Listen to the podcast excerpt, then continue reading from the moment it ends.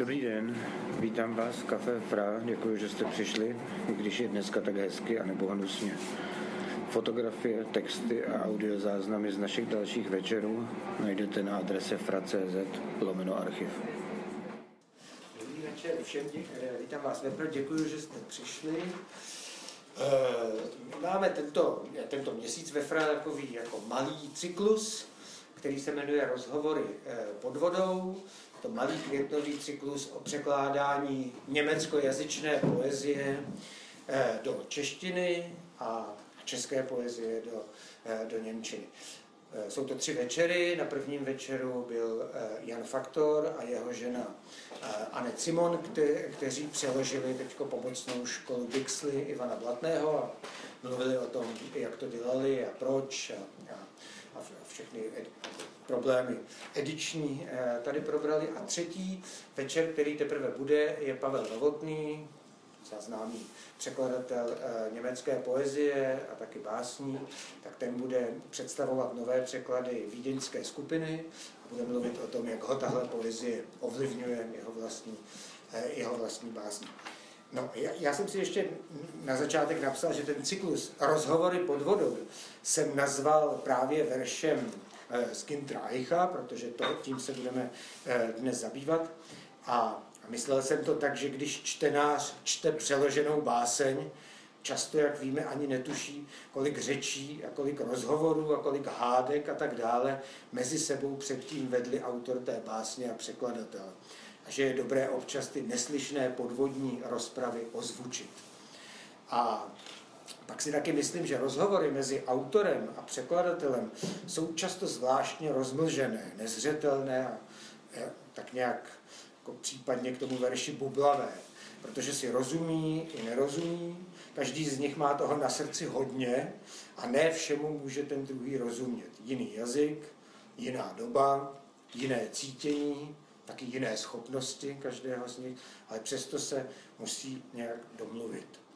No, takže dnes, eh, dnes večer eh, o těch, eh, řekněme, bublavých procedurách a zásadním básníkovi, myslím, německé poválečné poezie Gintru Eichovi, budou mluvit jednak překladatelka Michála Jakobsenová, kterou tady vítám. Michála Jakobsenová je prostě klasik překladu z německé poezie, překladatelka Tomase Bernharda, Ingeborg Bachmanové, asi taky Brocha a hlavně pro, pro Arno mě a Schmidta. Brocha jsem teda nepřekládal. vůbec Ne, nic. k tomu se nehlásím, Brocha. ne, ne. Ale nevadí. Tak pro mě, jo. Dobře. Ne, ne, ne. A pro tenhle večer eh, teda překladatelka eh, toho výboru z Gintra Eicha, který se jmenuje Víceméně, který tady víceméně, no. někde Tady to máme, je. to je tohleto, ano, Edice Plamen 87, kniha, myslím, která inspirovala spoustu čtenářů i spoustu eh, českých spisovatelů. Tak Michala Jakobsenová a potom básník Jonáš Hájek, který mu předám slovo. Jonáš Hájek je autor tří sbírek a taky překladatel z Němčiny organizátor různých akcí a v poslední době taky dost akcí, které se odehrávají mezi českým literárním prostorem a německým.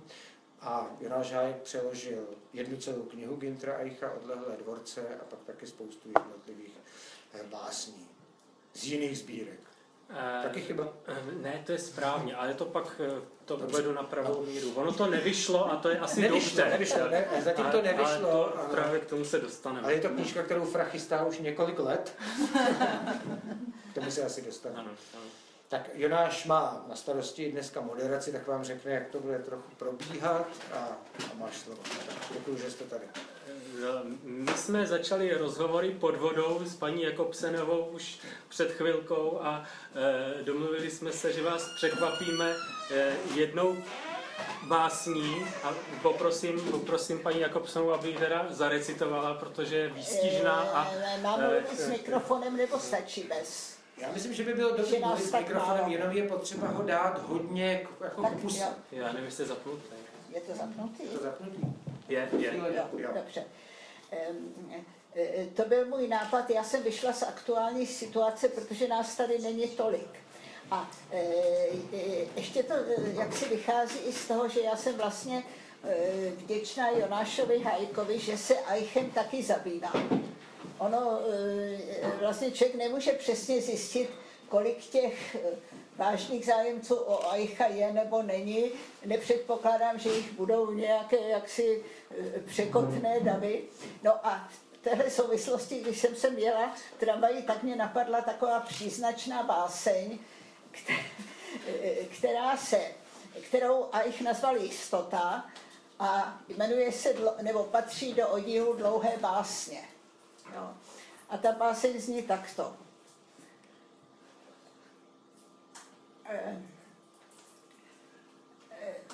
V, v Soluně mě čtou. Bát nauhal, bát nauhal mu taky. To už jsou dva. To je konec. A já jsem došla k názoru, že vlastně zrovna tak jako my dva jsme se sešli tady nad tím, že se tak zabýváme Aichem a máme ho rádi, takže eh, jsme se jaksi, by, jaksi vřadili do um, skupiny těch ajchových ctitelů, který jsou teda, řekněme, taky dva, ale jistě je jich víc. No. Ale to je všechno a teďka odevzdávám slovo Jonášu. Eh, tak eh, já jsem strašně rád, že paní Jakobsenová přijala pozvání. Pro mě to získává úplně zvláštní rozměr teda toho setkání. Jsme se setkali poprvé, když jsme připravili tady tenhle večer a já jsem překladatel amatér. Prostě se, se, pro mě to je jako takové zvláštní uznání teda, nebo čest, že, že jsme tady spolu vedle sebe, jsem moc rád. A e, dovolím si být trochu osobní. E, ono s tím Eichem je to takový složitý a e, bude se mi to pochopitelně říkat líp. Začal bych tím, že Eich mě zasáhnul ještě před maturitou, prostě v čítance jsem narazil na jeho nejslavnější báseň Inventura, mě zasáhla a ten Eich mě, pak jsem si pořídil ten výbor víceméně a ten Eich mě zasahoval nadále, až vlastně po letech jsem si začal pojmenovávat, proč, jaké to má souvislosti, nebo jsem ho začal poznávat nějaké pozadí, nebo nějaké třeba i temné věci, které k němu patří a k ním se teda taky musíme dostat, bohužel. A e, Potom e, já se k tomu přiznám, byl takový jako mladiství, jako mladistvácký žádost. Já jsem studoval v Lipsku a znal jsem ten výbor víceméně. Měl jsem hodně rád ty eh, ranější, ještě rýmované básně a eh, šel jsem jednou do univerzitní knihovny, našel jsem originál básně Skládka, kterou jsem dost miloval a pořád ji mám rád a řekl jsem si, že to udělám líp než ta jako Psenová. A to byl z takového jako hloupého vlastně popudu, jako takové jako stižádosti. Eh, ale naivní, to není to, jako, popud, No to a tak, ale, a, ale, a tehdy jsem si i myslel, že jsem to udělal líp, ale teď už si to třeba nemyslím. A eh, tak, eh, takže tak, tak to vlastně začalo, že jsem začal vlastně překládat básně, které už byly tady dřív v tom dnes již legendárním výboru, ale soustředil jsem se na ta 40. léta. No. A postupně to nějak, vlastně s Eichem jdu už řadu let, pořád se mi vrací. Naposledy letos, když eh, mě přátelé z Ameriky poslali americký výbor, který se jmenuje Valuable Nail, vlastně podle jednoho verše z té zmiňované již inventury, drahocený, drahocený hřebík. A e, tak jsem spontánně se k němu vrátil a, a vlastně potom z toho vzešel nějaký e, tento vlastně spontánní, spontánní večer, kdy Petrem jsme si řekli, že jo, teda, že, se, že, že, že, že připomeneme Aicha. Takže tohle je moje osobní nějaké Eh, pozadí toho a já jsem skutečně přeložil skoro celé ty odlehlé dvorce, ale děkuju. Ale, ale eh, potíž je v tom, že jednak ten můj překlad, když to vidím s odstupem, prostě není vždy dobrý, nebo je takový, prostě učil jsem se na tom překládat básně, jsou to věci, jak jsem říkal, zpravidla rýmované v tomto období. Hovořím o sbírce z roku 48, no, první poválečná sbírka. No a jednak, ale ani, troufnu si říct, ani ne všechny ty Eichovy básně jsou dobrý, nebo dneska už je to takový eh, ne, neúplně živý, tohleto, tohleto jeho období. A je fakt, že tam jsou básně skvělý, mimořádný, trvalý, jako ta, ta inventura, která je opravdu jeden z nejslavnějších básnických textů e, německých 20. století, znají ho úplně všichni. Ale pak jsou tam prostě takové jako rýmované básně o modřínu a tak, a je tam hodně takového balastu, který vlastně dneska asi možná už úplně neobstojí. Takže nevím, jestli eh, dojde třeba za dalších 20 let, to nechci jako shazovat, nebo jestli jednou dojde na tu publikaci mých překladů Aicha, tak asi by měla vypadat jinak, než jak jsem si kdysi myslel. No a už je čas asi něco přečíst. Já jsem třeba mm, zmiňoval tu inventuru, tak já ji přečtu a schválně teda v tom svém překladu teda, tak se v tom vykoupu a přečtu tu svoji inventuru. E, některé verše jsou stejné, se nedá ani přeložit. E, inventura. To je moje čapka, to je můj kabát. Tady mé holení v pytlíku z plátna. Prázdná plechovka. Můj talíř má číše. Do bílého plechu jsem vyškrabal jméno. Vyškrabal tady tím úžasným hřebíkem, zácností střeženou před chtivýma očima. V chlebníku je pár vlněných ponožek a něco, co nikdy nikomu nepovím. To slouží co polštář v noci mé hlavě. Tahle lepenka leží mezi zemí a mnou. Tuhu do tušky nejraději vidím. Přes den mi píše verše, vymyšlené v noci. To je můj zápisník, to kousek celty, to je můj ručník, to moje nit. Nechcete přečíst tu svoji inventuru? Ne, nechci. Já jsem to chtěla, hledala jsem to, chtěla jsem to srovnat, ale tam se nedá celkem asi eh, moc manevrovacího prostoru tam není. Jedině ta číše mě trochu zarazila, že jsem si představila takový ten, eh, jak bych to řekla, chudý inventář nějaký plecháček a tak dále toho, eh, toho vojáka, teda v tom, nebo toho zajace v tom zajateckém táboře, ale to vůbec, eh, teda teďka vůbec o tom nemůžeme mluvit. Rozhodně je jistý, že můžou existovat třeba tři, čtyři že můžou existovat tři, čtyři výborné překlady, zejména složitějších básní, kdy prostě ten ten náhled eh, na věc, nebo to, jak to eh, prostě nejen vidíme, ale co potom z toho uděláme, eh, je vždycky oprávněný. To, to prostě je v pořádku. Zase si ale myslím, že by nemělo jaksi vznikat příliš moc překladu jedný takový emblematický básně, že to mě jako čtenáři to pak trochu vadí ale to jenom tak jako poznamená, to vůbec se, se nevztahuje k vám, to vypadá teď jako hloupě, to je jenom takový můj názor eh, jako na tu věc, ale co se týče ty inventury, tak tam rozhodně jistě nedochází k žádným nějakým velkým posunům. Jistě jste slyšeli, že to je prostě výčet, je to opravdu asi jako když si píšete seznam, já nevím, co si máte vzít sebou na cesty. Eh, já bych teda přiblížil ten kontext, který je eh, dost zásadní. Ono je to ze skupiny asi 15 básní v té sbírce Odlehlé dvorce, která má asi 70 čísel celkem. Eh, ono to není jako oddíl označeno, ale je to teda skupina básní ze zajetí. Básní, které se vztahují k autentickým prožitkům Eichovým v, v, zajete, v americkém zajateckém táboře na Zlaté míli u Remagenu. On byl povolán do armády v roce 39 k Wehrmachtu a e, prostě stal se vojákem a e, v roce 45 e, padl, padl do zajetí. Ve válce přišel o všechno, o, o, o dům, o přátele, o, vlastně o, o, o, o, vš, o, všech, o všechen svůj dos, dosavadní nějaký Eh, životní způsob a styl a i o své blízké a tohle je eh, skutečně i v tom osobním významu báseň, která vyznačuje nějaký úplný obrat a vlastně ten, ten začátek z ničeho, kdy vlastně tomu ten, ten člověk, eh, který předtím se vztahoval k nějakým ideám nebo i teda ideálům a nahlídnuli jako, jako stroskotané nebo prostě pomílené, špatné, tak to první, co může udělat, Eh, je rozhlednout se kolem sebe a vzít ty věci do ruky a, a pojmenovat je. To je vlastně to, co ten německý básník eh, musel eh, v tom roce 45 nebo 6 dělat. Takže ta inventura je jeden z tady z těch zásadních textů té takzvané hodiny nula, ale dostávám se k tomu, že ona to tak úplně hodina nula u toho Aicha nebyla, bohužel. A jich měl za sebou, ale to jsou skutečnosti, které jsou známé až od 90. let. Měl za sebou dost slušnou kariéru v rozhlase v 30. letech.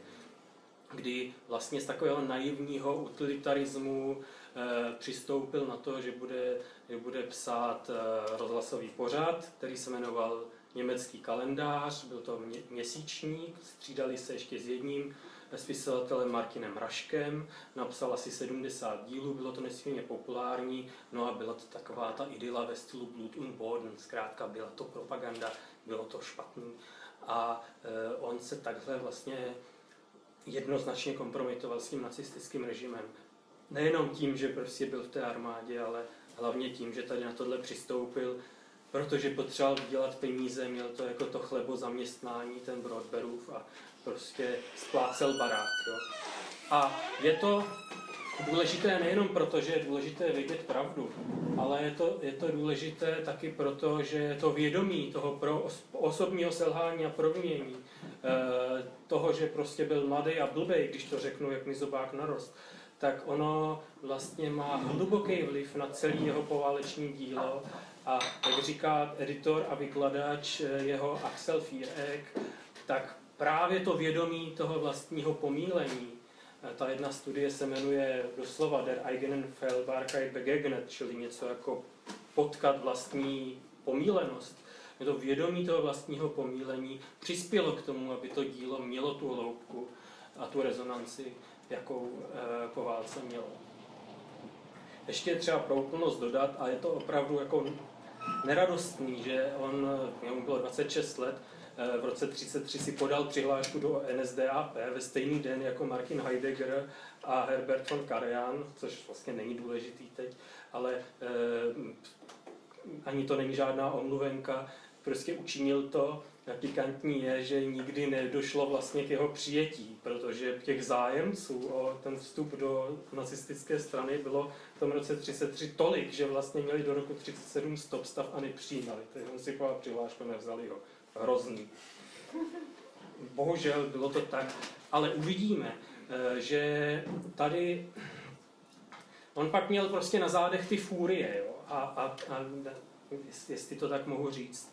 A v tom dalším díle je to nesmírně znát, je to znát i v tom, že neustále revidoval poetiku, vlastně no, měl problém sám se sebou i vůbec s tím vlastně vystupovat e, jako básník. No, tak to jsem zase toho řekl hodně.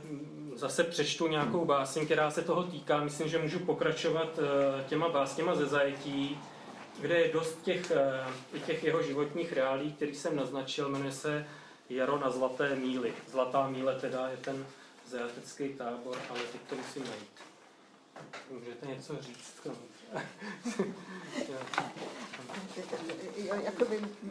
nebo doplnit, nebo doplnit. Ne, ne, tak eh, eh, tohle je výborný. Opravdu to je strašně zajímavý, jak on se v tom roce 33 eh, a vlastně se to zjistilo až v 90. letech, kdy se teprve začíná jakoby najednou objevovat ty skutečnosti, které teda ty, ta poválečná ti povaleční úspěšní literáti, o tom se dosud nikdy nemluvilo, že jo, a jich byl dávno mrtvej. Ten zemřel v roce 72. Vlastně do té doby, než zemřel, tak se o tom nikdy jaksi nevědělo, že by nějak koketoval. No, ona to nebyla žádná jako strašně velká angažovanost, ale byl to prostě oportunistický postoj. Že? No a e, v tom roce 33 e, skutečně po e, březnu byly úspěšné volby a pak se přihlásilo strašně moc teda zájemců do strany a to je fakt takový zajímavý je, že teda ta strana se až do roku 37 rozhodla ten stop stav, jak si vyhlásit. Nejsem si jistá, jestli by se to, ale tím, tím nic nechválím, to jenom konstatuju. A on, tahle ta věc se zjistila, když, eh, myslím právě ten pan Fírek, ten vydavatel, v nějaké korespondenci, která se připravovala a pak se nějak, myslím, taky zastavila, prostě objevil dopis, který je strašně jednoduchý a píše tam snad nějakému příteli a píše tam něco ve smyslu, Jinak nic nového, podal jsem přihlášku do NSDAP Heil Hitler. Konec, jo. Tak to je taky taková zajímavá věc, ale Eh, my skutečně nevíme, co se stalo a co se stalo mezi tím, když mu vybombardovali tu domácnost, kde mu zničili všechny ty rukopisy. Přišel opravdu o všechno. byl potom, já nevím, čtvrt roku nebo jak dlouho v tom zajateckém táboře. Vrátil se do Lipska, viděla jsem tu fotku z nádraží, v ruce drží nějaký paklík, prostě zoufalá věc. No, tak pokračujte. Děkuji. prostě byl hm, konfrontován s realitou. A hm, jaro na zlaté míly. Doma zhořely boty i šat, Nibelungové Faust. Létání komárů přihlížím rád, v horečné hlavě nechám vši krást. Ostnatým drátem zavinuté dny ve světle reflektoru spím. Pod údem a pod rameny bídu i hnus uživím. Tábor se rmutně noří do ticha, mé vzdechy žádný sluch neplní. Co pozdrav světa sem pospíchá, pach chloru a latríny. Ničím nerušena přetrvat ta dokonalost světa chce. Mrazivý boží dech devát nad stanem zajatce. A tady ještě taková textologická eh, poznámka. Já jsem si všimnul, že v tom souborném vydání je, není dokonalost světa, kterou jsem znal z víceméně, ale nedokonalost. A přišlo mi to divné. Tam je Ufol Comenheit a toho pana Fierega jsem si našel na Facebooku. Já, on žije na Novém Zélandě a v roce 2011 mi odpověděl, čehož si taky nesmírně vážím. A řekl mi, je, to je nej, jako nejfantastičtější šotek, jaký jsem kdy viděl. Jo. A, a řekl mi, no, e, varianta dokonalost je správně, ale nebo já, já to tady mám sebou, jo, já to můžu tak jako improvizovaně přeložit. Eh, vážený pane Hájku, děkuji za váš dotaz. Varianta dokonalost je správně. Eh, chyby jsem si všimnul až ve vytištěném vydání. V, korekturách to nebylo. Domnívám se, že někdo v nakladatelství tam přidal předložku un, ne, ne dokonalost, eh, ve správném domění z hlediska pozdního Aicha, že přece nemohl mluvit o dokonalosti světa. Poprosil jsem nakladatelství, aby vložili e, lístek z eráty, ale nikdy se to nestalo. Takže z dokonalosti se stala nedokonalost doslova. A e, zvláštní teda, Aich skutečně mluví o dokonalosti světa e, v této situaci, ale e, zřejmě s jakousi, s jakousi ironií. A Jedna ještě hodně důležitá báseň tady z této skupiny se jmenuje Latrína a hm, já se omlouvám, já jsem toho přeložil strašně moc, ale prostě e, ne všechno je dobrý. Tam, tam je ještě zajímavý, pardon, No, u té latríny je, je zajímavý, že tam je takový, takový slavný rým eh, v originále Helderlin Urin. To rýmoval uh, uh, Helder, básníka Helderlina s močí. Ještě tomu přichází, nebo k tomu, k tomu patří to, to že, že Helderlin byl jaksi zneužit nacistickou ideologii jeho vlastenský básně. Měli vojáci sebou v nějakých takových kapes, kapesních vydáních, tu Germánii a já nevím, co, co všechno, že Hölderlin byl vlastně eh, dezinterpretován nebo ukraden tu, eh, a, a mm, vlastně přitom je to úžasný básník, který, který do, do dneška je nesmírně, nesmírně inspirativní a on vlastně tímhle tím teda, jak zhořel ten Faust a ty Nibelungové, tak mu jakýmsi způsobem zhořel i ten Hölderlin a on se s tím vyrovnává tímhle způsobem. V té básni je, ona, ona původně měla ministrov, to je vidět tady v tom v kapesním vydání, jsou jakési předstupně té latríny, ten Helderlin se tam dostal postupně a dostal se tam postupně i ten rým a i ten citát z Helderlina, který jsem teda eh, vzal eh, z překladu Jana Zahradníčka, je to citát z básně Andenken, čili vzpomínka nebo rozpomínka. Ten citát zní, nyní však běž a pozdrav Garonu krásnou. Takže to je latrína s Alderlinem a s citátem z jeho básně.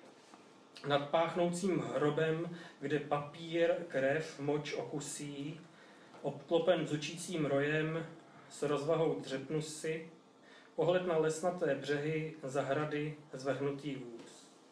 Do bláta zmaru a zkázy tleská teď kamenný trus. Matně mi v uchu znějí verše z Hölderlina. Sněžnou čistotu mraků zrcadlí tahle špína. Nyní však běž a pozdrav Garonu krásnou. Pod mýma nohama modrá oblaka plavou a žasnou. No a myslím, že tady z tohohle období, eh, teď už to nebude teda báseň ze zajetí, ale bude to báseň, která, která styl, stylově ještě blízká, eh, bych chtěl přečíst eh, Výjíždějící vlak. To já jsem si to měl vytisknout to je fakt trapas, to je se omlouvám. Děkuju. Děkuji. Eh, tady na tom bych ještě doložil to, takový jakýsi tragický rozpor, u toho jako tragický osud má už v tom, co jsme teda se dozvěděli, ale tragický rozpor podle mě eh, v Eichově díle, který se mnoho, několikrát proměnil, ta poetika se mnoho, několikrát radikálně změnila, tak ten základní rozpor je teda vědomí, že nemůžu Eh, přitakat, nemůžu harmonizovat, nemůžu se nechat unést, protože v tom okamžiku vlastně e, můžu přispět teda k něčemu strašnému, nebo můžu udělat ten fatální omyl. Ale na, druhou, na druhé straně toho rozporu leží e, ta potřeba teda toho, kdo žije tady s traumatem, potřeba toho ten svět přeci jenom nějak složit a uchopit. Jo? A myslím si, že tady tyhle ty dvě tendence se tlučou a vlastně je to produktivní, ale zároveň je to dost takové vlastně tragické, bych řekl. No a ta báseň, e, můžeme si ji poslechnout i v originále. A jestli tady je slečna Teresa, tak e, ne, ona přijde. tak ona, ona, ona by to mohla pustit, e, jak to recituje sám básník. Nebo můžu napřed česky teda přečíst to? Jo, Výjíždějící vlak. Skříň a stín se pohnou za páteří, vroucně třou se, něžně vzdychajíc. K tomu přidává se hrkot dveří s prvním zapraskáním kolejnic. Ach, jak hání škvíra vločky tupé, vím, že v strachu světa mám svůj díl. Z obloukovky špinavým sklem kupé, červenavý svit jsem zabloudil. Sahá na plášť, kabát, potom zády ke mně stěně krátký pozdrav dá. Někdy přece skládám dohromady, svět jen školem už se rozpadá. Můžete to pustit v Němčině? No, no tam ten, tam, to, no.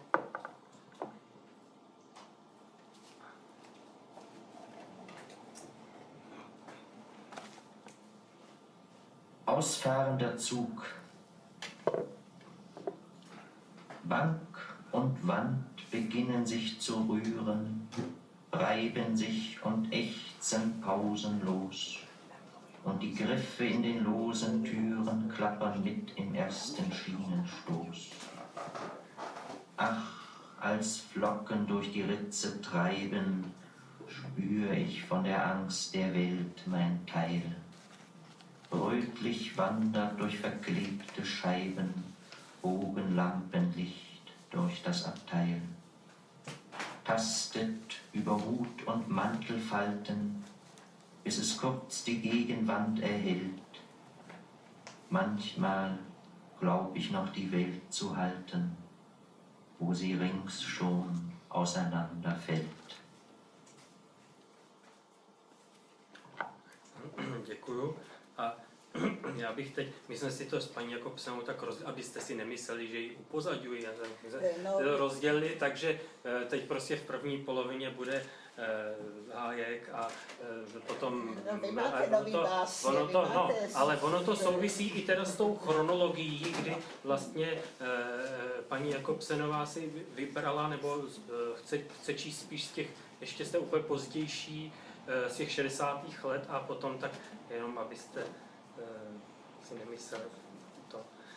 Eh, eh, Já jsem spontánně přeložil několik básní teda z následující sbírky, nebo vlastně no, ze sbírky z roku 55, Botschaften des Regens, což jsou vzkazy deště, nebo doslovně i poselství deště a uvidíte sami teda, že ta, že ta poetika pořád um, pracuje na svém pracuje na své proměně, na tom uh, jednak odpoutání se od té klasické uh, formy, sko- zkompromitované vlastně, ale i od nějak, hm, nějakých jaksi ideálních nebo takových těch mm, konvenčně poetických eh, představ a takové té jakési, eh, jak on později to označuje, to věčně koktané tajemství přírody. Tak tady to je často ještě přírodní lyrika, ale už dost eh, jiná a, a, a jich eh, v tomhle období rád pracuje s motivem eh, nějakého znamení, toho, že vlastně ta, ta realita nebo ta, ta, v, té, v té přírodě jsou nějaké takové úkazy, které vlastně jsou nějakým znakem, nějakým, nějakým vzkazem, vzkazem deště. Eh, Lemberg. Jedna. Město na kolika kopcích. Zašedlá žluť. Dá ti sebou tón zvonu, zřetelný v cinkání tvé identifikační známky. 2. Svahy nesčetné jak strach. Tramvaj končí ve stepi splavele před ohmatanými dveřmi. Obléhání. Ptáci, kteří přilétají za potravou, podrží tvůj obraz na sítnici. Odnesou jej do houštiny k vlkům, k výdeji skočného dmutí a shromaždišti žraloků. Večerky mají ujistit západy slunce a vlídnost, s níž záře vstupuje do oken. Ale ty víš, jaká víčka se otevřela nad zelenými světly. Únikové cesty jsou střeženy. Hoď si kostkou, protože jsi obklíčen. Spočítej to podle větví před svým oknem, přečti to v čarách na dlani. Ten, kdo nařídí útok, má na srdci i tvoji spásu. Každé ráno ztrácejí vlci tvou stopu ve sněhu. Cesta. Můžeš se odvrátit od řechtačky malomocného, utěsnit okna a uši a počkat, než bude pryč. Jenže když jsi ji slyšel jednou, uslyšíš ji pořád. A protože se nemá k odchodu, musíš odejít ty. Zbal si ranec nepříliš těžký. Nepomůžou ti.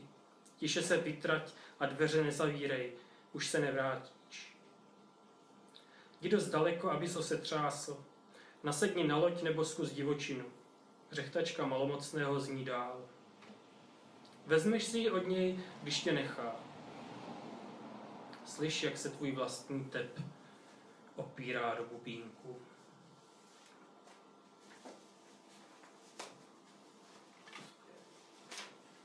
Dobrý, vy. Muž v modré bundě. Muž v modré bundě. Vrací se domů, motiku přes rameno. Vidím ho za plotem zahrady.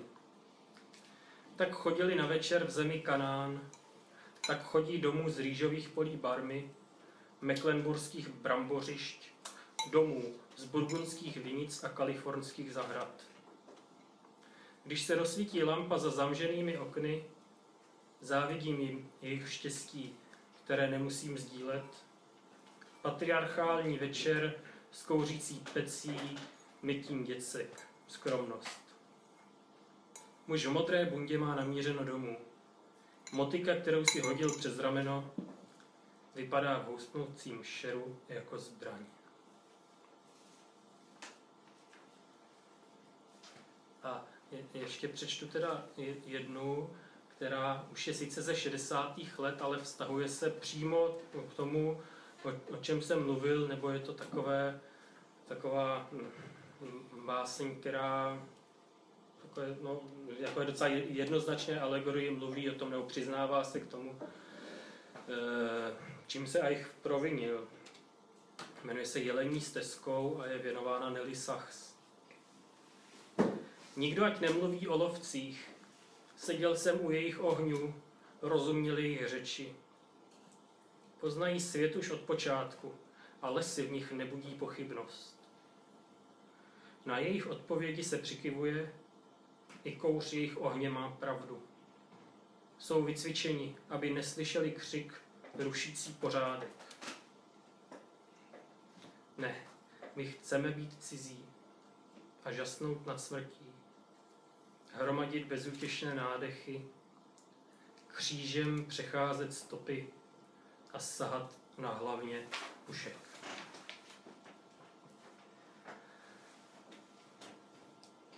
Eh, no, ono je toho no, hodně, já nechci úplně utlouct, protože nás čeká fantastické čtení v druhé, v druhé polovině eh, večera.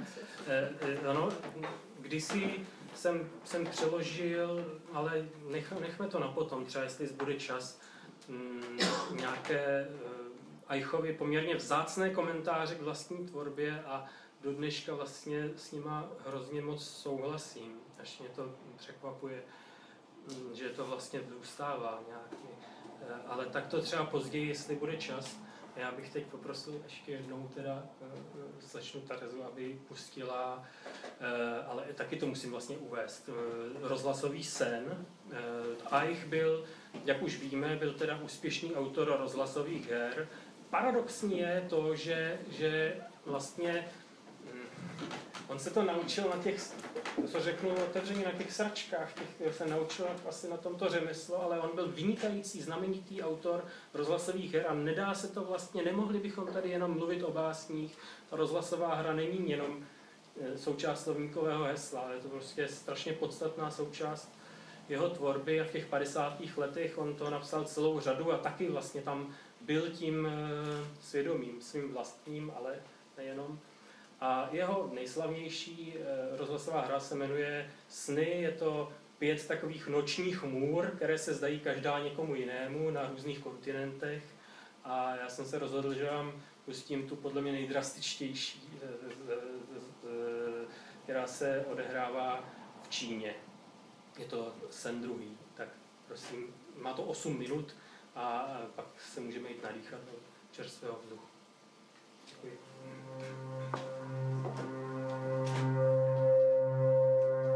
Sen druhý. 5. listopadu 1949 vzdál se 50-leté dceři Li Wenchua, obchodníka s rýží v Tiensinu, sen, který by na tu obstarožní dívku bez sporu mohl vrhat špatné světlo.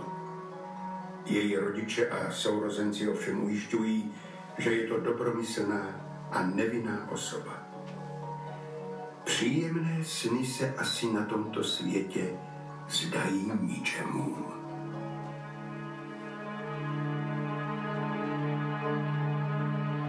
Číslo 57B. Jsme tady. Měla z Changdu a líp učesat. Nevypadá moc vážně. Utři mu nos. Musíme do toho domu, maminko. Ano, Changdu. Proč tam jdem? Ale jen tak. Už je chlapec v pořádku? Ano. Tak zazvoním.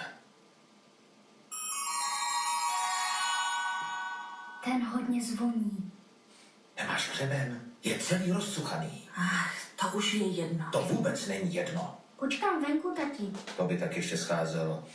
Nikdo nejde? Ne, nezvoň už, prosím tě. Proč? Ten zvonek moc zvoní. Bojím se. Nedělej ciráty. Někdo jde. Přicházíme na váš inzerát. Aha, na inzerát. Hm. To je to dítě? Vítr mu rozsuchal vlásky. Mm-hmm. Doufám, že máte ještě zájem. Nebo jdeme pozdě? Je nějaký bledý. Není chudokrevný? Má strach, proto je bledý. Strach? Jak to? Ví něco? Ne. Tak, eh, pojďte dál.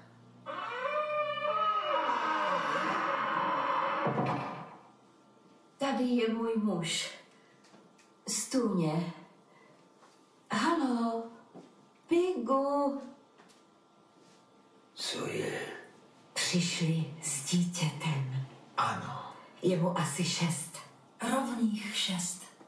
Podívej se na ně. Pigu. Ať sem jde. Jmenuje se Changdu. Na tom zrovna nezáleží, jak se jmenuje. Co pak, Changdu? Ten pán má studené ruce. No, no, to je to. Je nemocný. Chci pryč. Je bledý. Taky se mi zdá. Ale chudokrevný není. Kdyby měl být chudokrevný, nebyl by mi nic platný. Zaručeně není chudokrevný. Na krvi záleží především. Ovšem, samozřejmě, to stálo v inzerátě. Chápete, je to nejnovější terapie. Skvělé vítězství medicíny. Požehnání pro lidstvo. No, nevím, jestli se váš Changdu hodí. Můj žena rodí každý rok, někdy dvojčata. Všechny děti šly na novou terapii. Šest let je nejvhodnější věk. Dodáváme jen prvotřídní děti z nejlepšího chovu. Tady mám doporučení. Ukažte. Aha. Changdu, ukaž pánovi krk. Ano. Tuhle je tepná. Anlík. Ano, ale dnes by to mohlo udělat děvče. Umí to? Ovšem, Na služebnictvo bych moc nespolehal. Ale jak myslíš? doporučení jsou ostatně výborné. Tak pro mne a za mne. Abychom se tedy domluvili na ceně. Tři tisíce.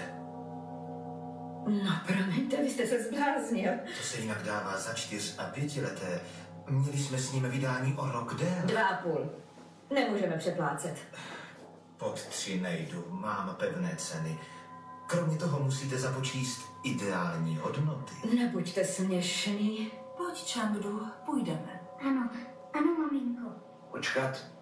Co je? Pigu? Vystav šek. Když myslíš?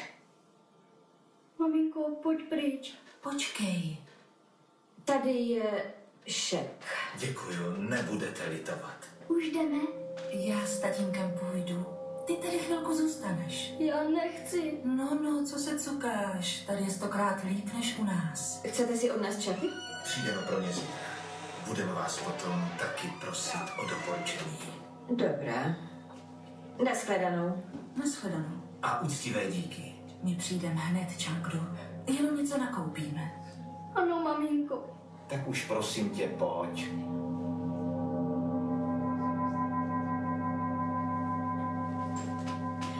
Půjdu říci služebné, aby to připravila. Prosím tě, Anlík. Mám už hrozný hlad. Libaj! Libaj! Co pak se na mne tak díváš? Changdu. Máš takový bledý obličej. No, to se doufám brzy změní. Poslíš, v kuchyni máme vláček. Elektrický. Vláček? Hraješ si rád s vláčkem? Ano, moc rád. Tak si potom zajdeš do kuchyně a pohraješ si tam. Ano, ano. Hotovo. Zaplať pánu. Jsem už jako moucha. Malý Changdu by si chtěl pohrát s vláčkem. S vláčkem? Ano. Ulíbaj. V kuchyni. Tak běž. Kuchyně tamhle. Ano, teto. Tady není žádný vláček. Jen běž dál. Zavřete dveře, rybaj.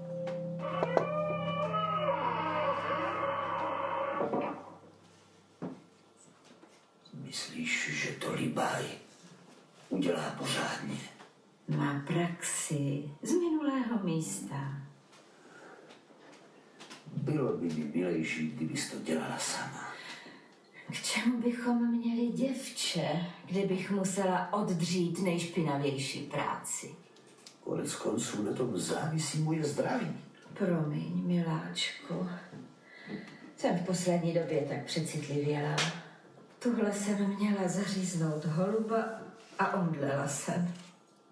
Měla bys to aspoň pít a dohlédnout na ní. Až se napiješ krve, upeče ti libaj srdce a játra. Tak, slyšíš to? Neuspala ho pořádně. A já, abych to poslouchal. No, uklidni se. Už je sticha. Vidíš? Tady máš mísku s krví. Ještě se z ní kouří. To ti udělá dobře.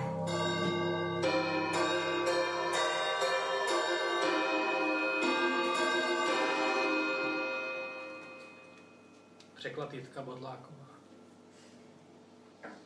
Dáme si přestávku?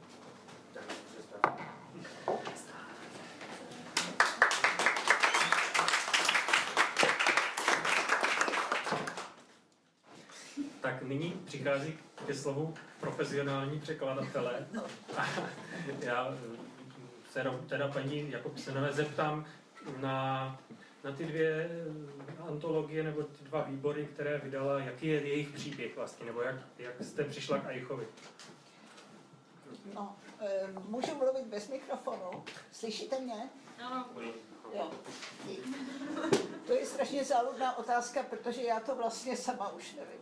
Já nevím, jak jsem objevila Aicha, ale jak se to děje, že člověk prostě objevuje básníka nebo autora, který s ním souzní, mezi tím narazí na někoho, kdo ho vůbec nezajímá. Eh, Já prostě nejsem schopná vlastně, př- eh, už si ani nepamatuju, asi to byl nějaký postupný proces, to prostě, to prostě nevím. Samozřejmě teda u, to je tady, řekněme, u té první sbírky, u toho výboru víceméně, který vyšel prakticky už přes 30 lety, to je mi přímo harba, jako přiznat, no nebo ne harba, ale už je to dávno. Když to teda tady ta, ty krci, to, ten druhý výbor, který vlastně obsahuje takový zvláštní eh, text, eh, texty zvláštního typu, který, když nazvu básně v proze, tak to nebude úplně přesný, já vám to pak ještě něco těm krtkům řeknu, ale obsahuje také ještě další básně nezařazené v tom výboru. Tak to už jsem eh, jak si i měla doporučení na ty krtky a začala jsem se o toho Aicha zajímat. Takže prostě já jsem viděla, že to je autor, který mě zajímá a proč mě vlastně zajímal, Eh, na to odpovím dost tak jako primitivně, prostě připadal mi jiný a zvláštní. Připadal mi jiný a zvláštní a eh, eh, bylo tam něco, co mě asi přitahovalo a to byla, mě vlastně nejvíc asi zajímá spíš ta druhá část jeho tvorby. A tam se mně moc líbila taková ta jeho skepse a to, že ty básně jsou velice oproštěné a zjednodušené. A to bylo, eh, to bylo vlastně zajímavé, když člověk znal ten vývoj, že ho znal ten vývoj od těch přírodních básní eh, přes ty eh, vzkazy nebo poselství deště z, těch pěta, z roku 55. sbírky, která je ještě svým způsobem přece jenom trochu mluvnější, ale když řeknu mluvnější, tak a jich nikdy nebyl. On byl vždycky takový neokázalý, tam není nic efektního, patetického a tak dále, ale v těch eh, vzkazech deště je ještě něco, co bych nazvala jako taková výzva, jo? výzva k akci nebo výzva ke čtenářům, takové jako by jistý oslovování čtenáře.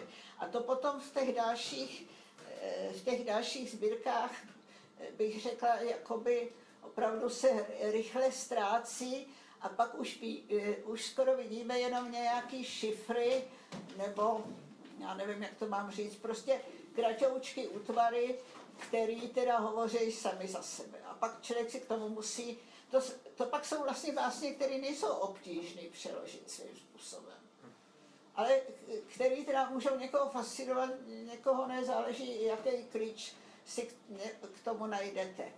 A e, vlastně a jich je taky hrozně zajímavý tím, že on s čtenářem e, provádí takovou hru na schovávanou.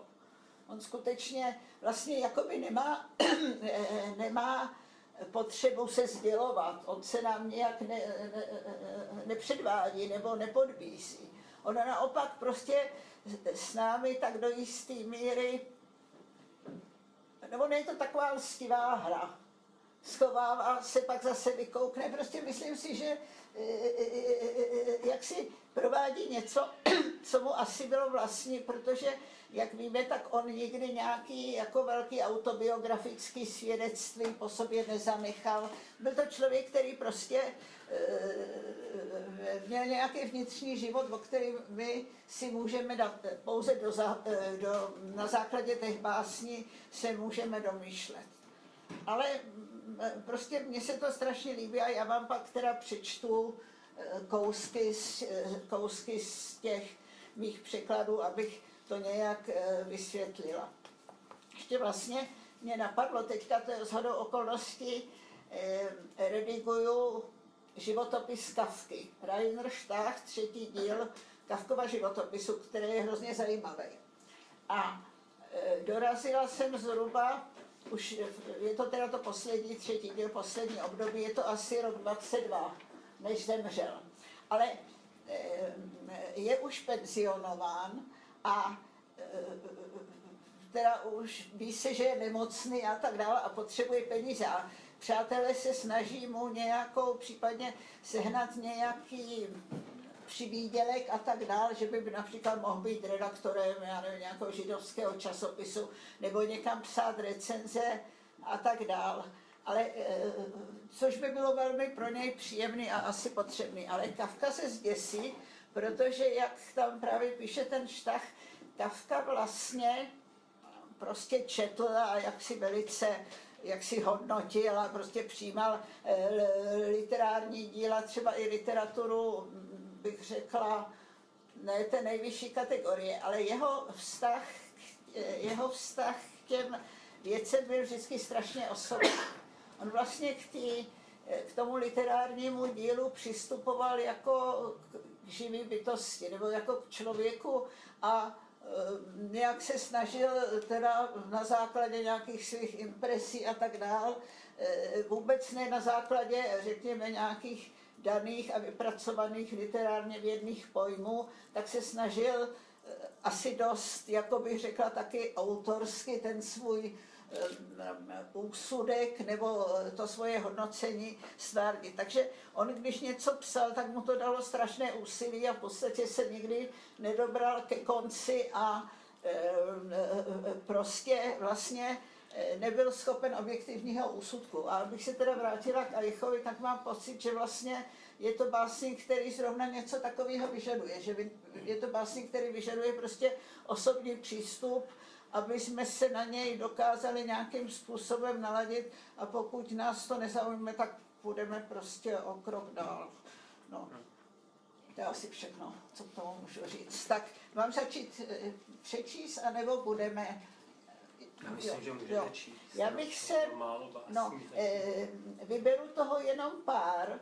E, tahle ta první báseň, která se jmenuje v jiných řečech, ještě patří do e, těch vzkazů deště, z nich jste taky čet. A vlastně to potvrzuje ty vaše slova, jak on vlastně v té přírodě hledá obrazy. Hledá obrazy, které by mu nějak vysvětlili ten svět. Jako by třeba to byl palimpses, kde on píše, ale pod tím je to skrytý písmo, který by on v té přírodě mohl tam v tom sojčím pírku, nebo já nevím, v těch drahách těch kavek, které pozoruje, najít. Tak tohle je ještě taky taková moc hezká báseň tohohle typu. V jiných řečech. Kdyby se mě dotázalo stračí poletování, komíhání koní pasů ve všech staletích před mým narozením, kdyby se mě dotázalo, co je němé, mé ucho by znalo odpověď. Dnes mě upomíná pohled z okna. Přemítám do přítmí, kde odpověď vzlétá a kmitá péry. V uchu se hýbe otázka. Zatímco se můj dech ještě snaží pojmenovat nerozloučené, luční zeleň mě přetlumočila a přítmí mě přemítá. Eh, teď bych přešla, eh, teď bych přešla k, ty vzkazy ještě vyšly v 50. letech. A myslím, že se v Eichově tvorbě odehrál takový jistý přeriv, myslím v té básnické tvorbě v letech 60. kdy vyšly dvě sbírky s takovým hodně prozaickým názvem Cuden Akten jako aktum a Anlese und Steingarten, což je jako příležitosti a kamenné zahrádky, tím myslí jako japonské kamenné zahrádky. To překládáte jako podněty a zahrady podněty. Já jsem, já jsem právě to podněty, prostě je to nějaká, pří, já myslím, že to jsou jakoby příležitostné, hmm. příležitostné básně. No, tak, odtud vám přečtu takovou hezkou, řekla bych, milostnou báseň, teď už krátkou, to právě vlastně budete moct sledovat, jak se skutečně to vyjádření oprošťuje. Zbytek. Vybledly minuty, co mi zbyly pro sny. U výčepu žádám strychnin dle příkazu tvých očí. Mohu jít a zase vrátím do vzoru tvé blůzy když se dávno šeří nad lodními světly. Pojď. Účty jsou vystaveny, strumpet proudí prach.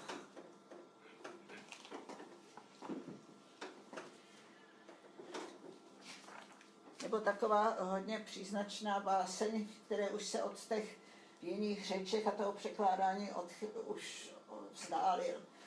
Se jmenuje srozumitelně i nesrozumitelně. Dostupných chvil znám dost. Rudá lampa v proděravělých listech slézu. Ponech to mimo čas, netknuté porozumění.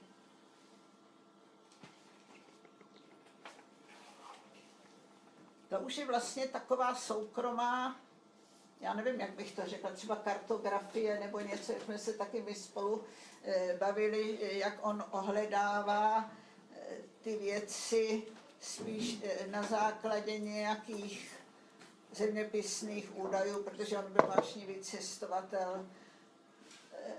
Nebo je tam pár men třeba úplně neznámých literárních outsiderů. Jsou to takové věci, které vlastně my nemůžeme s ním sdílet, ale je tam prostě vymezení určitého jako životního prostoru nebo eh, ne, takového nálezu. Chci jenom říct, že tady, jak je ten poslední verš, ponech to mimo čas netknuté porozuměním, tak já mám pocit, že on právě to musíme odlišovat od toho srozumění. On má hodně v básních eh, se tam předtím hodně objevuje to srozumění, ano. což je pro něj ale spíš jakoby konformismus. Stejně se to, to srozumění, člověk by si myslel, že to jako je že to chápá pozitivně, ale v podstatě je to něco, č, proti čemu on bojuje. On je vlastně takový celoživotní outsider, že jo, který teda Teď nevím, jak to srozumění vlastně je v Němčině. Eh, Einverstanden. Einverstanden, jo, jo. jo. To tam je ale takže Einverstanden je jakoby pozitivní, ale myslím že si, že u Aicha to má ty konotace ano, spíš ano, teda takové toho konformismu. Možná, kdybyste souhlasili, abych přečetl teď teda ano, uh, Eichův eh, komentář z té, z té doby, z té doby uh, vlastně, kde on se vyjadřuje ke své, ke své uh, poetice, této no. zvláštní. Nemám vůbec pocit, že bych maloval a ve své poezii nevidím mnoho pestrého.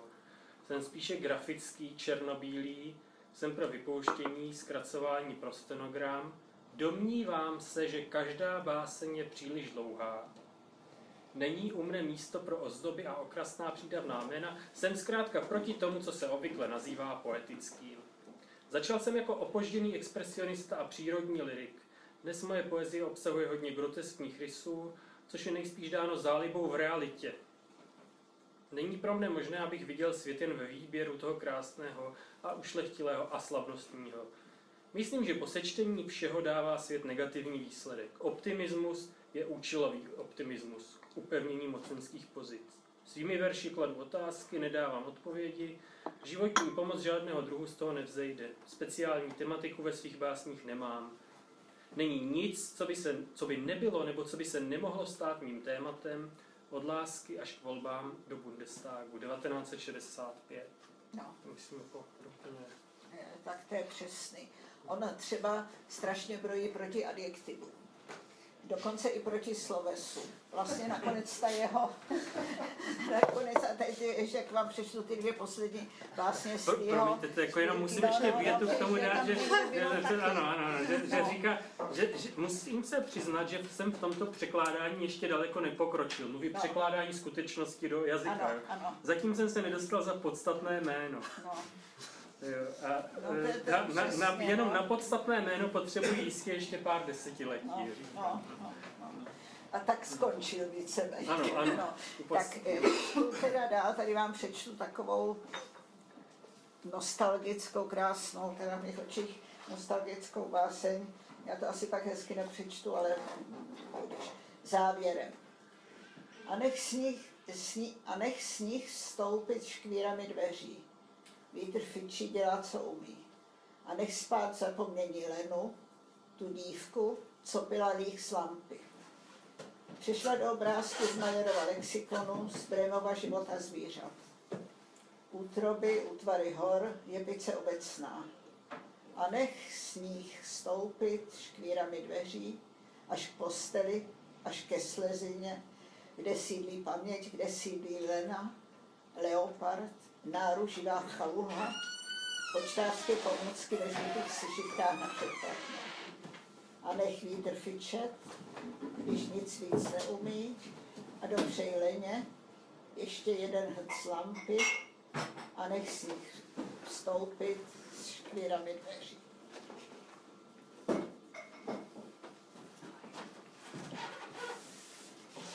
Eh, Tohle je teda už z těch, eh, z těch sbírek z těch 60. let, kde jak si ta skepse začíná jak si nabývat na vrchu, báseň pokrok. Paměť vyprázdněnou, byl jsem pět skleněných koulí, bez listí, bez vyhlídek. Včerejšek by byl býval vhodný den na umření. Dnes toho posledního pokoušou psy. No. A teď takové ještě sugestivní báseň stonání. Stonání. Dny angíny, sníh modravý, čas ukrývá se ve výstřižcích. Sám čas je modrý, čas je sníh, rukávy rudé, černý šál, jak žlutá žena je teď čas. Dny angíny, dny švýcarské, moc Devonu, Čen Cambria. Komedia dell'arte čas, pantofle rudé, silur též, žluč, mapy Anglie a čas. Dny angíny, Kent modravý. Čas žlutý, takže všechno odplaví. Jen černý ukazovák na modré rukavici ví, jak dojít domů podél rudé zdi. No a teď už mě zůs- zůstaly úplně jenom dvě malinkaté básně z jeho poslední sbírky, která, ta sbírka obsahuje teda deset básní. Jo. A ta vyšla v roce jeho umrtí, eh, v roce 72 a jmenuje se Nach, myslím, že Nach Sojmes papír. Jo. Podle Sojmových papírů, ten Sojme to byl německý, dnes už zapomenutý literát, který ale teda mm, byl, myslím, taky prostě sloužil jako voják všude možně, takže on velice cestoval.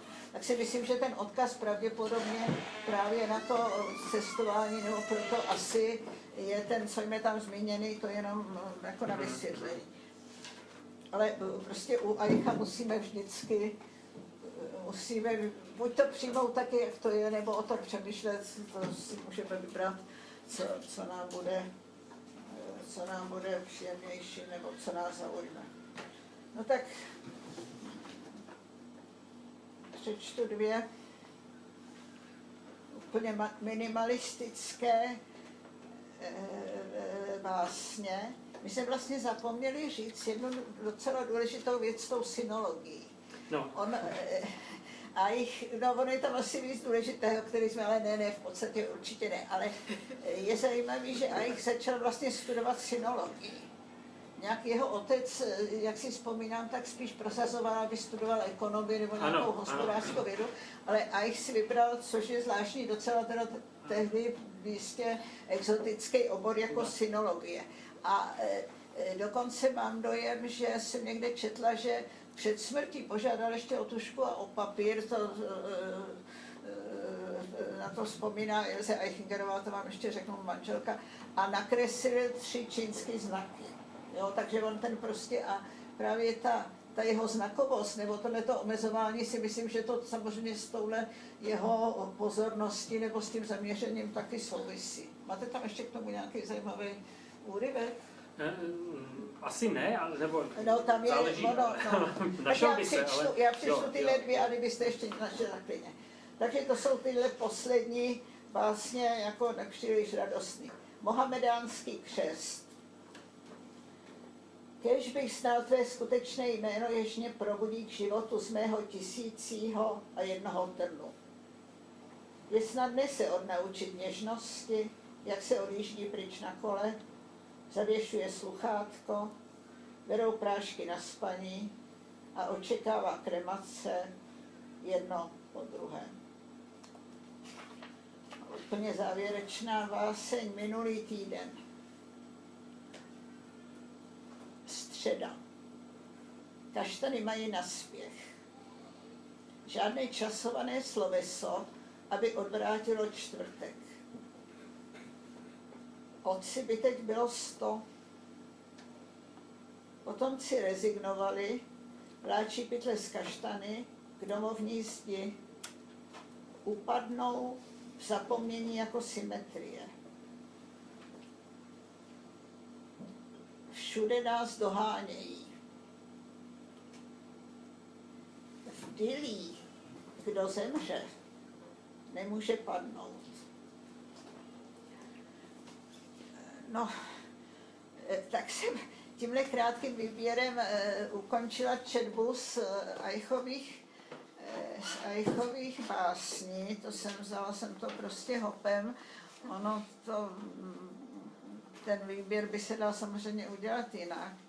A teď ještě nevím, možná na závěr, aby to nebylo tak úplně pochmurné, bych něco přečetla z těch krtků. To jsou vlastně takové zajímavé texty, které vznikly na konci 60. let a v originále se teda jmenují Maul Würfe. Maul Würfe, což je taková synekdocha pro krtka, to Maul jakoby hudba a Würfe něco jako výmětky z huby, nebo něco, co prostě vyletí z huby. Němci tak označují krtka, krtky, když to jako my, u nás to krtky jako to slovo nijak nemluví, ale e, jsou to asi jakoby jeho slova, jeho výrazy, tyhle ty krci. A on s těmi krtky měl docela úspěch, protože to jsou takové, zdá se, že místy zcela nezávazné, e, docela absurdní, trochu jakoby dadaistické nebo poťouchlé, ale taky docela angažované nebo prostě e, současné texty jenom eh, eh, tadyhle úvodem, aby jak to, jak to vypadá, tak eh, ten první text začíná. Co píšu jsou krci, bílé zahnuté drátky, růžová bříška prstíků, ráda si na nich smlsne spousta nepřátel, je to pro ně delikatesa. Cení se jejich hustý kožíšek. co píšu jsou krtince, co píšu to vypadlo z huby. Eh, to jsem musela trochu upravit, že jo, abych to tak. Moji krci jsou hbitější, než by se zdálo, když si člověk myslí, že jsou tam, kde vyhazují hlínu, už se ženou svými chodbičkami za nějakou myšlenkou, jejich rychlost by se dala elektronicky snímat podle zapíchnutých stébel trávy. Na délku několika metrů mají náskok před jinými nosy a tak dál. Tak jenom takhle jakoby jak ty svý krtky charakterizují. Nestratil úplně to sebevědomí, že jo? Ne, myslím si, že tohle je dost suverénní. No, no. Tam jakoby ten kož, že tam jakoby k tomu, ano, to je pravda. To, tohle pokorný není. Ona si v té oblasti, kdy může si takhle jako by zažertovat a s tím tak se cítí.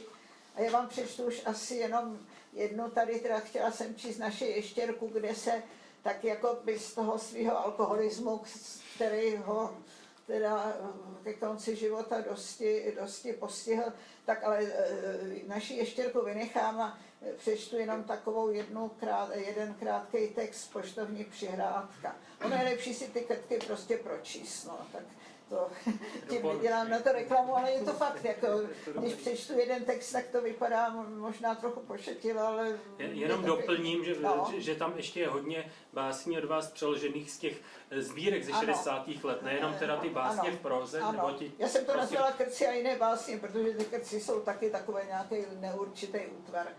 Tak poštovní přihrádka. Nemám byt, jenom poštovní přihrádku. Navštiv mě tam Podobně jsou na tom ploštice bez křídle, které sídlí na adrese Břečťan mého dědečka. Vyměňují si zprávy o prusko-rakouské válce, o podkovách a o kvalitě kminu pěstovaného podél Černé Elstery. Navštiv mě tam, tady a vůbec všude. Ještě dnes mi nahání hrůzu trojí salva válečného spolku. Pochopit jsem dokázal jen kostkový cukr, lék na srdce. Navštiv mě, opičko moje, mezi dvěma kapkami baldriánu. Srční jsou zácní, u mne v poštovní přihrádce se ale uhnízdili. Jsou velcí jako švestky a dobrodušní a šustí ve starých dopisech, které si už nevyzvedávám. Na, hnízda, na hnízda používají linkovaný papír a vychovávají další sršně, kteří vypadají naprosto stejně a bzučí ve stejné tónině. Navštivně uprostřed praotců a vnuků a mezi obálkami z plátna. Salva za zemřelé tu zní docela slabě, zprávy od Hradce Králové dosud nedorazily. Tak, vše.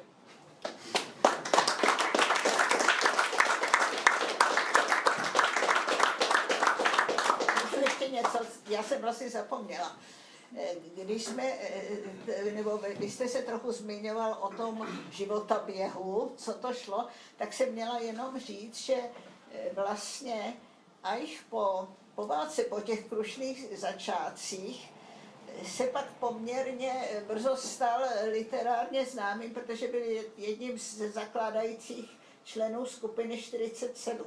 Dostal dokonce její první cenu. Ano, jako, asi, jako první dostal ano, jako první. Jako.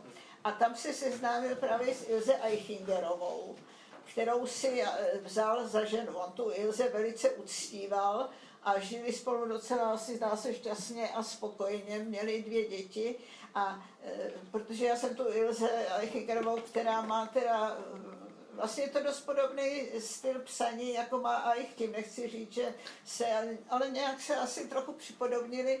Jsou to taky takový eh, jako poměrně nepřístupný verše nebo básně a texty, které taky často tady jako u těch krtků vychází eh, z toho jazyka. Jsou taky hrozně těžko přeložitelný, protože tam prostě se skutečně na základě toho jazykového eh, rozvíjení kontextu a tak dále prostě nějaký takový pofiderní děj rozvíjí, takže to je často nepřeložitelný. No.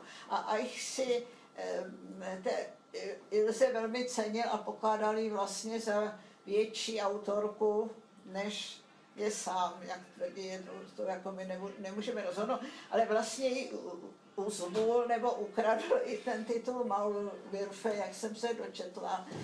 To byl nějak původně její název pro nějaký básně z Vídně z 50. let, kterým ona potom dala titul uh, krátká spojení, nebo co. Tak to je takový Ty, zajímavý. ty. A to se původně mělo jmenovat, teda nevím proč, ty Maulwürfe, to je, to je celkem, není jistě důležitý, ale je jako vidět, jak ty lidi, eh, jako tyhle dva, jak spolu eh, pracovali a ovlivňovali se. No. no ale zemřel teda 65, dosti brzo, eh, Ilza Eichingerová, ta zemřela až teď, asi před, dnes, os- před dvěma lety. Jako poměrně. A s tou jste se i setkala teda? S tou jsem se setkala už jako, no, no, no, už jako hodně stará, no a ta měla za sebou teda na rozdíl od Aicha eh, horší zkušenosti za války, ona byla židov, položidovka. Maminku měla židovku a s tou matkou eh, byla z dvojčat, ale mám dojem, že ta sestra prostě včas emigrovala, ale se s matkou žili někde, prostě se skrývali v nějakém bytě ve Vídni naproti eh, centrále gestapa, co, no muselo to být nějaký hrozný, no prostě přežila to, no a potom eh, taky zazářila v té skupině 47.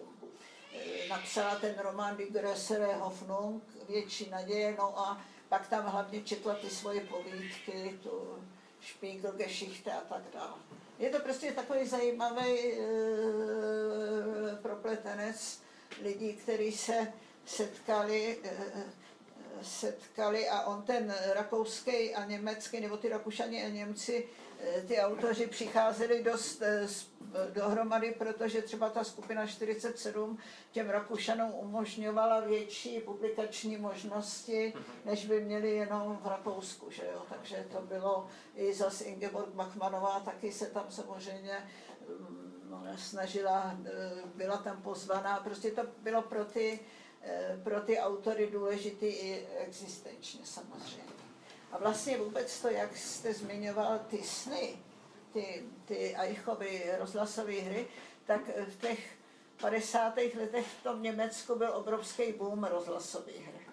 To bylo skutečně, skutečně ta, jakoby experimentální rozhlasové hry. Tam vzniklo i ta eh, Eichnerová, Bachmanová, a já nevím, Hildesheimer, hodně autorů psalo a psalo výborný, výborný O rozhlasový. tom bude možná mluvit příště Pavel Novotný. Možná, možná, no, no, no. Tak to byl jenom takový... Já bych možná dal prostor nebo publiku. ještě, a, a- nebo, a nechcete ještě něco tam přinést? Už ne. Já bych, protože vidím tady zapálené Eichovy čtenáře, tak bych možná, možná No. je vyzval, jestli by nechtěli něco říct, nebo na něco se zeptat. Spíš teda eh, paní Jakobsenové než mě. Tak. Já jsem možná zeptal, um, Ginder Eich vlastně nějak popisoval vlastně tu situaci vlastně tím jazykem, jak se rozpad ten jazyk, eh, popisoval situaci poválečného Německa vlastně, jak se cítí jako být, jo.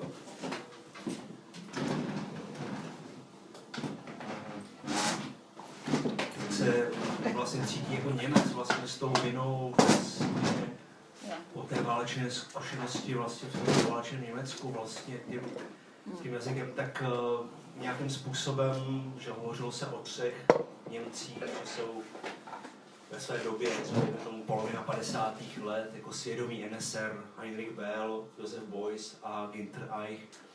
A vím, že nějaký Josef Beuys to nějak, jako, nějak vzal, ale nějak eh, Heinrich Bell ten, jestli on, eh, já si myslím, že on s tím měl asi Ginter Eich jako asi velký problém, jako tohle to označení, protože při jeho skromnosti, jeho vlastně nenápadnosti, eh, ale prostě v té době se vyjadřoval vlastně v těch básních vlastně hodným jazykem k tomu, co prožívalo hodně Němců, jak se vlastně definovat, jak, jo, jak, jak se identifikovat jako Němci prostě na konci 40.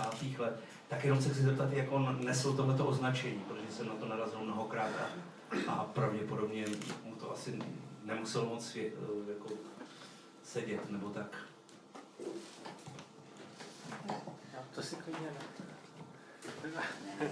Jaký označení? Já jsem špatně tomu... Jak jste to my, že odpověste vy, protože já jsem špatně to z- Jaký, jaký označení? Jaký označení? Svědomí NSR. Svědomí, svědomí NSR. To a já o tom nevím, že by ho takhle označovali, no tak... Narazil jsem na tom několikrát. No, as, jak to nesl, to teda těžko říct. Jak, jak my můžeme, když o něm, jeho, jak si tady Jonáš zhromáždil několik jeho jaksi výpovědí, ale spíš poetických, ale jinak on, myslím, ani moc nedával žádná interview a tak dál, no takže já bych řekla, aspoň co, z čeho, jako vím, jak třeba potom žili s tou Ilze eh, vždycky někde na venkově z nějakých, eh, jak si to a přijímali návštěvy, tak on to už tohle velmi těžce nesl, tam se někde stáhl do sklepa, tak já si myslím, že on rozhodně veřejnou osobností být ne, ne, nechtěl, ale v těch básních právě ještě v těch 50. letech to společenský nějaký stanovisko docela výrazně, ale teda nebyl sám nebyl sám zaujímavý. No ale on měl no. jako ty Lesereisen, prostě no, četl po celém no, Německu no. a nejenom, ale, A ne- ale jezdil do Asie, měl prostě autorský čtení v Iránu a já nevím, v Indii nebo... na- My jsme no. málo zdůrazňovali právě to, jak on eh, strašně eh, vlastně ani nebyl zaměřený tam na, ten, na tu německou skutečnost. On skutečně teda prostě velice vášnivě cestoval Hmm. No tak jestli někde dostal takový označení svědomí NSM, tak to je možný, že jo, Já ale... nevím, tak dostal taky cenu Georga Bichnera, on byl No, skutečně jako velice uznávaný za, no. za svého života. Ale to je, jestli můžu poprosit tebe, Petro, ty jsi, ty jsi, ty jsi, Já jsem- ty jsi byl v tom Lebusu nad Já jsem, já že jsem, já jeho jsem se vydal po stopách vlastně No. Má řeka, jsem se vydal z Frankfurtu na Todrou do Lebusu a mm, psal jsem o tom nějak, jako vlastně tam začínal poslední kniha, a to je jenom takový záznam cesty, jenom takový. A vlastně on se narodil vlastně v té polské části kolonie, kterou tam jsem takhle nahlížel, tam jsem vlastně viděl jenom vlastně eh, dva kombajny zradající na sekání trávy, jinak prostě pusto mrtvou vlastně. A, a, ale jak on tam popisuje, že on cestoval do té školy, že ho přepravuje malý kluk v loďce, který ho přepravuje vlastně do té školy, tak vlastně pořád to tam vlastně je, že vlastně ty lidi, tam jsou různé laguny a různé ostrůvky u toho přístavu a vlastně oni cestují různě, lidi přijedou třeba na kolech, přijedou k nějaké, nějaké ostrůvek a tam za chvilku přijede loďka, oni na, na, nasednou s tím kolem a cest, vlastně putují vlastně do toho lébusu. A vlastně v, v té škole vlastně v tom, vlastně to byla zároveň pošta a zároveň škola, tak vlastně v prvním patře muzeum Gintra Eicha, tam celá ta báseň je takhle jako vyvěšená vlastně přes celé to patro vlastně. Drama řeka je tam vlastně, je tam uh, jedna místnost je udělaná jako, jako část školní třídy, kam chodil Ginter Eich, a část jako pracovna nebo, nebo, nebo replika domu nebo místa, kde se narodil. Samozřejmě, ta kolonie už neexistuje, takže oni jakoby přesunuli do, té, do té školy, takže tam je část vlastně sednice, kde Ginter Eich vlastně vyrůstal, ale je to přeneseno do té školy, protože vlastně on se narodil v té polské části, kde dneska už není nic vůbec. Můžu se sama něco zeptat vás. Eh, eh, eh, Existuje nějaká úplná monografie Aicha? No to, to nevím. Je to Já jsem právě docela, taky mě to teď zaujalo, snažila jsem se jakoby něco najít a zdá se, že jakoby žádná kompletní nebo úplná monografie není.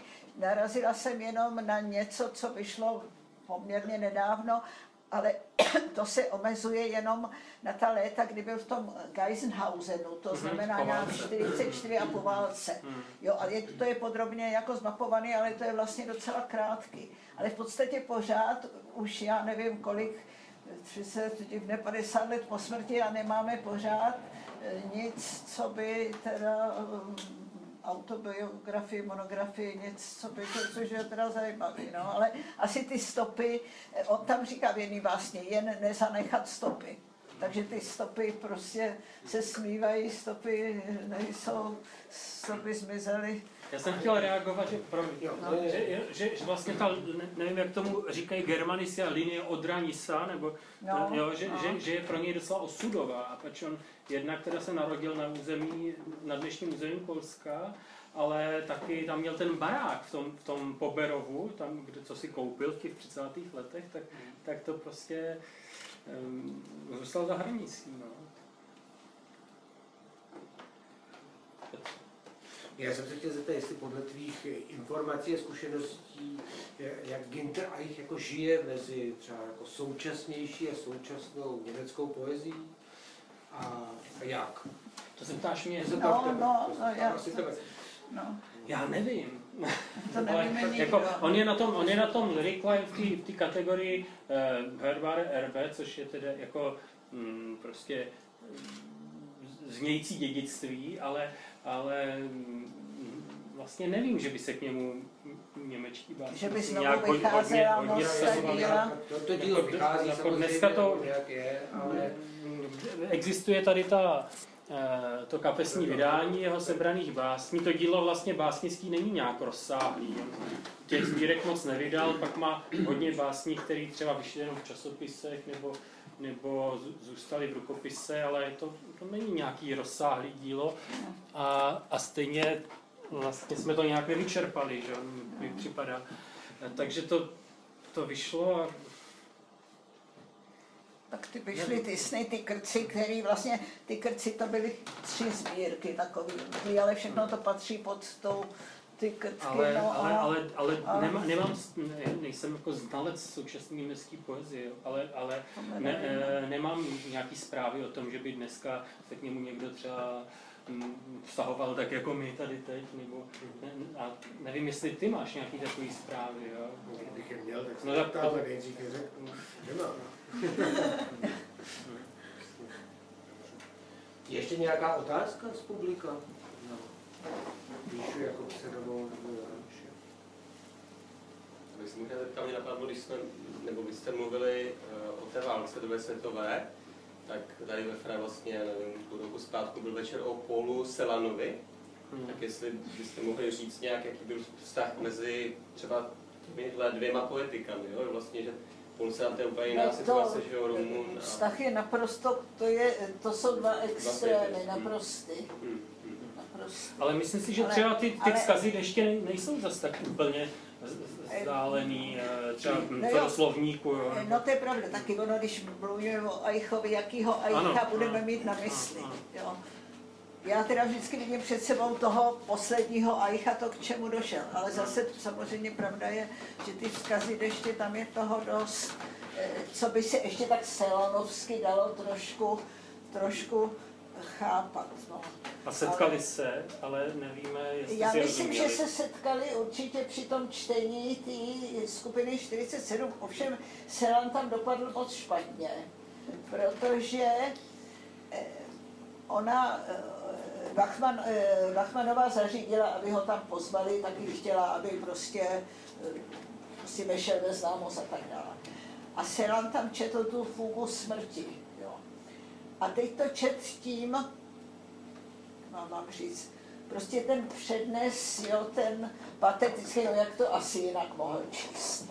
A teď musím říct, že ty němečtí autoři, no, ono to muselo být dost strašný, to čtení v té skupině 47, protože tady, když někdo čte básně, tak všichni jako, řekněme, pokorně poslouchají, a to, ale tam se kritizovalo teda velice nelítostně, že. No, no, ale Eh, prostě jen co to dočet, tak, eh, tak se tam ozvali, v první řadě vždycky seděli takový ty nejpřísnější kritici a strašně ho, strašně ho prostě skritizovali dokonce, nevím jestli přímo veřejně nebo někdo to řekl, že to bylo jako Goebbels. No, což je strašně, bylo to hrozně, byly to naprosto teda jako krutý, krutý soudy a, a Selan se prostě stáhl, urazil a už nikdy s nimi nechtěl mít nic společného. O Aichovi nevím, ale teď se asi držel zpátky a prostě přečítal a pokud byla nějaká kritika, tak si to jistě nechal líbit. To už nevím.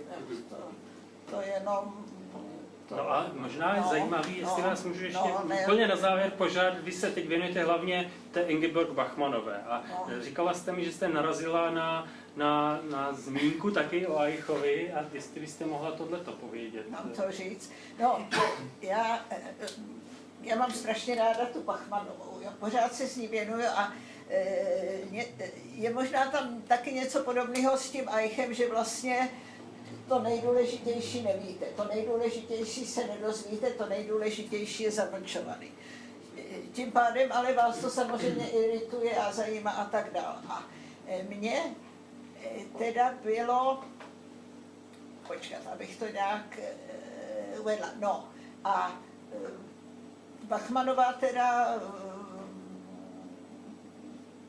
ta, ta byla asi na jedné lodi s Eichem v tom, že ta tu svoji minulost taky absolutně nezveřejňovala strašně. Už jako mladá jí záleželo na tom, aby třeba její soukromá korespondence nevyšla ve známost. Strašně jako pro ně bylo důležitý asi, aby třeba ta podoba, kterou, to je teda moje interpretace, které, nebo ta e, veřejná oficiální podoba byla nějaká, a ne, než třeba řekněme, už to mohlo být soukromý.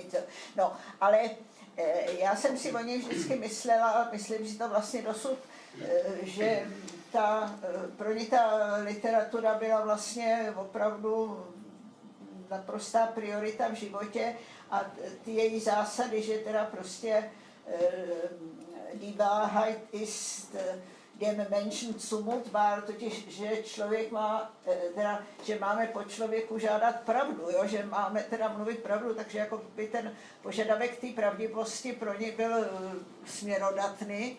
No a eh, teď jsem ale zjistila, že ona vlastně, ona si za války teda opravdu nezadala, to vůbec ne.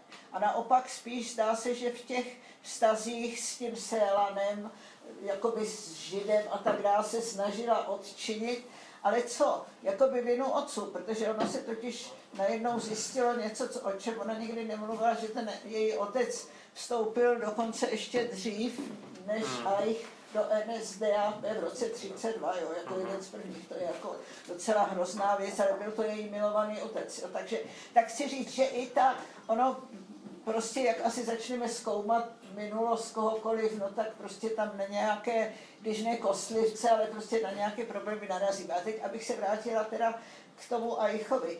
Mě bylo vždycky docela záhadou, ona se totiž e, právě Ingeborg s tou Ilze hodně kamarádila.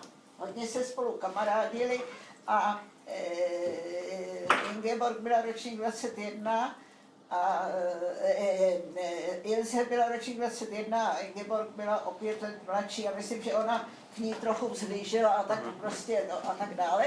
A potom se taky velice přátelila s těmi manželi, teda Eichovými nebo Eichingerovými a navštěvovala je tam, měla hrozně ráda ty jejich děti a tak dále. Bylo to prostě fakt takové jako pěkné.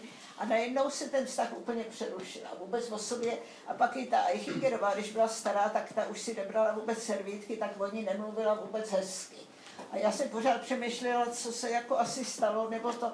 A pak teda vlastně spolu, když jsme se bavili že o Eichovi, tak ne, já jsem někde na to přišla, že ona zřejmě asi zjistila, s tím Eichem, Bachmanová prostě zjistila, že ten Eich má teda taky skvrnu, eh, jakoby to členství ve straně, ať už bylo realizovaný nebo ne. A, při, a, a zřejmě přerušila ty styky, pokud tam nebyly další jiný, e, další jiný, řekněme, já nevím, konkurenční nebo jiný jako problémy, to my nevíme, to asi už nemá cenu dnes o tom přemýšlet, ale je to takový vážný, docela zvláštní jev, že jakoby přeruší, je to pro ně obrovský zklamání na jednu stranu a vlastně podobný zklamání si nese sebou, jenomže je to, to nezveřejně.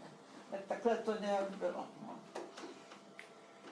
A to jsou věci, které pořád jenom tak rekonstruujeme, že jo? To jsou naše vlastně tak trochu interpretace samozřejmě. No. Tak, jo. No. Já bych závěrem no. poděkoval teda, že jste s námi podnikli tento náročný výlet do německé literatury 20. století, je paradoxů, rozporu, domněnek a, a temných eh, chvil.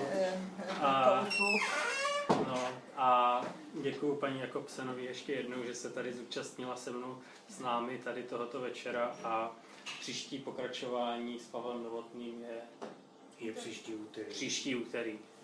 Já taky děkuji Míšo moc. Děkuji. Juráši, Já vám díky. děkuji za pozornost. Chtěl jsem říct, že tady jsou různé knihy, kromě toho sebraného Eichova díla a samozřejmě překladů Michala Jakobsenový. Je tady i taková kniha právě o Ilze Eichinger, kde, která je plná fotek, dost pěkných, tak ji prohlídněte. A příští týden je Pavel Novotný v úterý a jeho překlady Ernsta Jandla a, a H.C. Artmana, pak Gerharda Rýma. A v pátek je ještě druhý večer, a to tady bude Magdalena Placová, která bude při, eh, představovat svůj nový román. Tak děkuji, že jste přišli, že jste tady byli. Ještě jednou děkuji. Míšo, děkuji moc.